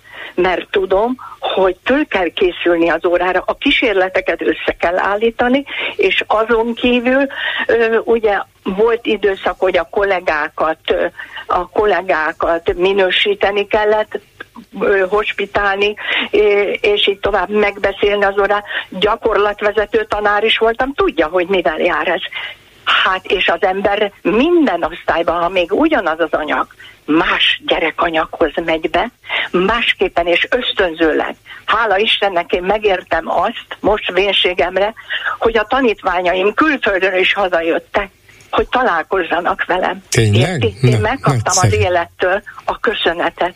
No de No de így nem lehet beszélni emberekkel azért, mert ő pórul jár, és nem mindenki olyan butuska, hogy ezt el is hiszi, amit ő mond. Így nem lehet bánni emberekkel. Na ez az egyik, hogy nekem nagyon fájt a nagyszülősű férfi esete, hogy lefejezték, és, és a másik, az idő rövidsége miatt igyekszem még egy témára rátérni, Bolgár úr. Jó, ezt megérti. Ugye ölni... Hogyne. Hogyne, hát, hogyne. Hát, ön, hát lefejezték. És hát ilyen, ilyen brutálisan. Nem csak meghalt a háborúba, igen, és igen. két gyereket hagyott hátra. Igen. Na, szóval hát teljesen ez szégyellem, hogy ebben az országban ki a miniszterelnök és milyen emberek vannak és összefognak. Ugyanis én úgy tudom, hogy Magyarországhoz hozzá tartozik az általuk nevezett ellenzék. Azok is emberek, azok is gondolkodó lények, igaz? Hogy? Hát, hát mi ki vagyunk szorítva, mert másképpen gondolkodunk, hisz az a jó, ettől színes a társadalmunk, hogy mindenki másképpen gondolkodik. Van még egy nagyon fontos, és ne haragudjon, azért sietek, mert látom, hogy az idő végeztével járunk, hogy van egy, az az LMBTQ igen. Én már szégyellem a világ előtt. Mindenki kinevet minket, hogy nincs ebben az országban egy orvos, egy genetikus, aki elmagyarázná, vagy azt mondaná, kezébe adná a könyvet, hiszen tisztába vagyok azzal, hogy a pedofilia bűncselekmény, de azzal eléggé, akit behoztak, ugye, e, elég szépen csöndben, nagy csöndben hazahozták, hogy pedofiliát követett el, az tényleg bűncselekmény. De ebben az országban azért nagyon kevés ilyen van, hanem az LMBTQ. Én olvastam régen Cejzel Endrének két könyvét, és mondom a címet, az orvos a genetikus szemével, és a másik egy orvosgenetikus etikai gondjai. Na már most, ugye ez az úgynevezett, hát úgy is mondják, hogy meleg, leszbikus, stb. érti. És, és hát én most még egyszer elolvastam, mert emlékeim szerint mondom, hogy lehet ilyen butaságot mondani, hiszen a kromoszóma rendellenesség. Ugye tudjuk, hogy a nőnek két X kromoszomája van, XX kromoszoma, a férfiaknak XY. És, és hát ez ezért is a nők erősebbek, hosszabb életűek is, egy betegséget is jobban vis, könnyebben elviselnek, mint a férfiak.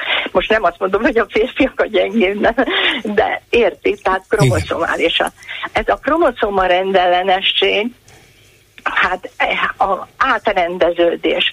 Ez általában pubertás korba kerül, de hát ez nem bűncselekmény, hiszen tudnám sorolni.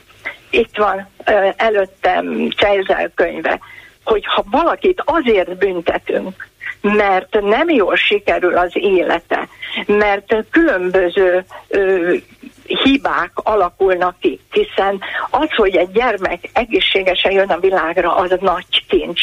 Értelmileg, érzelmileg, mindenféle szempontból. Mert tudnám most hirtelen sorolni, hogy meglepődnek ugye nagyon sokan, hogy napkoros lesz a gyereke, nyitott gerincsel jön a világra, akkor és, és RH pozitív, negatív tudja összekapcsolni, nem mindenkinél van vakság, végtag probléma, hiányos végtagok, autista, mongolidióta soroljam? Ez mind, ez mind az. Tehát a, a kromoszóma átrendeződés, rendellenesség, hát az nem, az nem bűncselekmény, hát az hiba orvos, egyetlen de, egy orvos. De még csak nem is betegség, nehogy félreértés hát legyen. nem is betegség, csak, nem. Csak egy nem. eltérés, ezzel az egy eltéréssel eltérés, született. Igen. És ezt el kell tudni viselni a társadalomnak. Így van.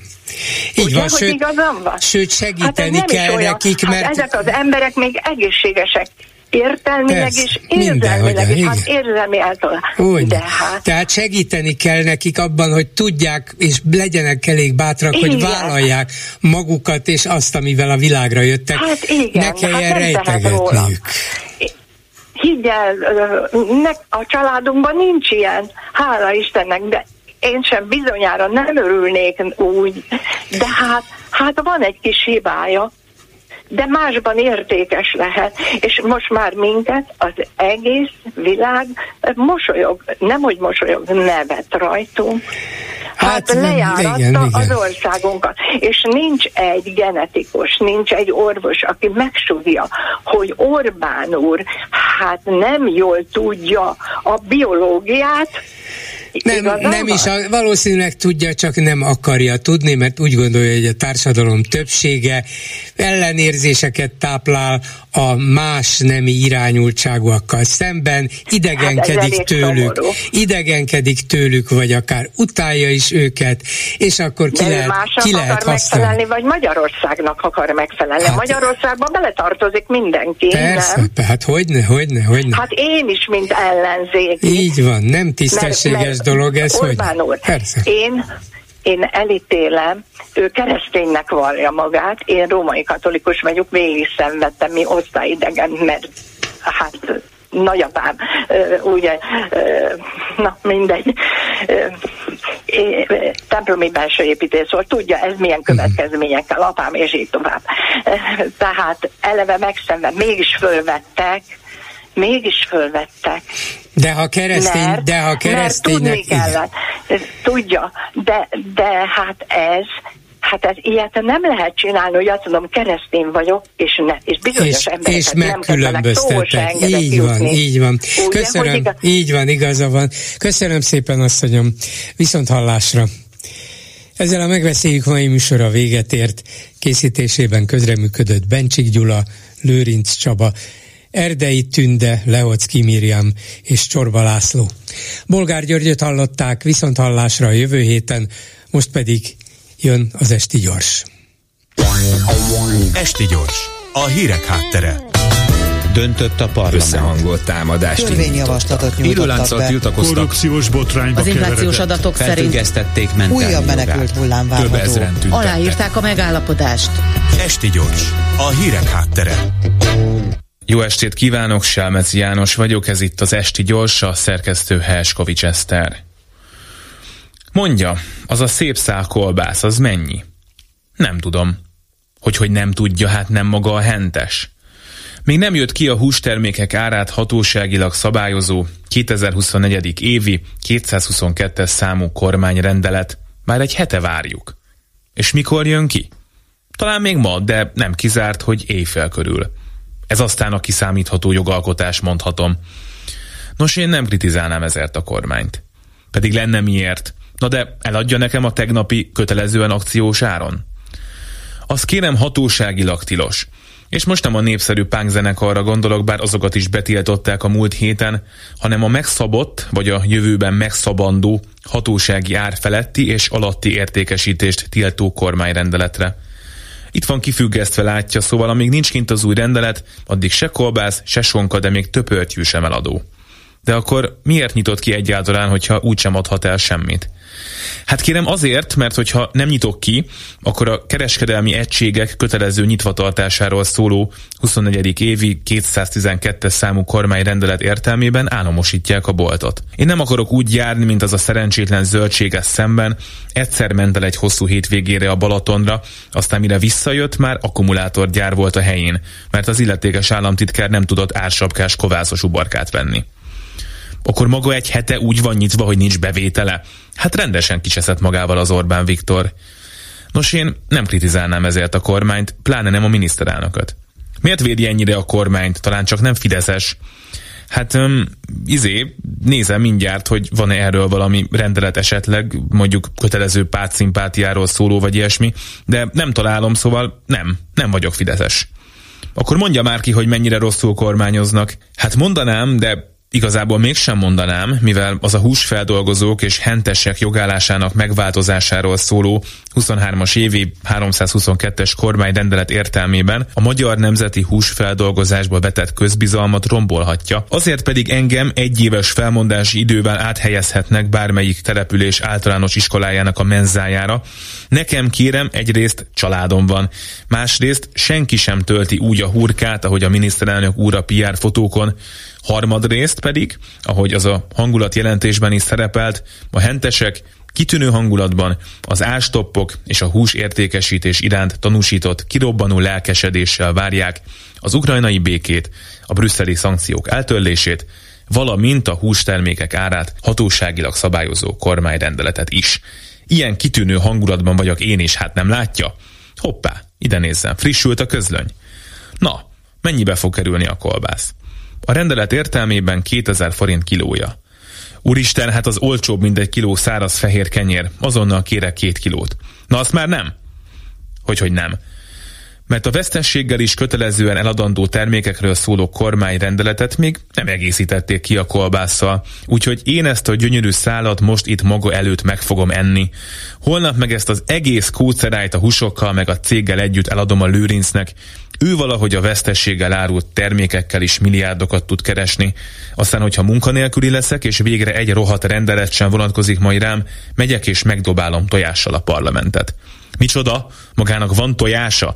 Hát bármit megadnék egy rántott tájért, de az ástoppok tizedik meghosszabbítása óta sehol sem lehet tojást kapni. Pultalól mennyi? 500 darabja. És nézze csak, pultalól van ám kolbász is. Klubrádió. Tények. Vélemények.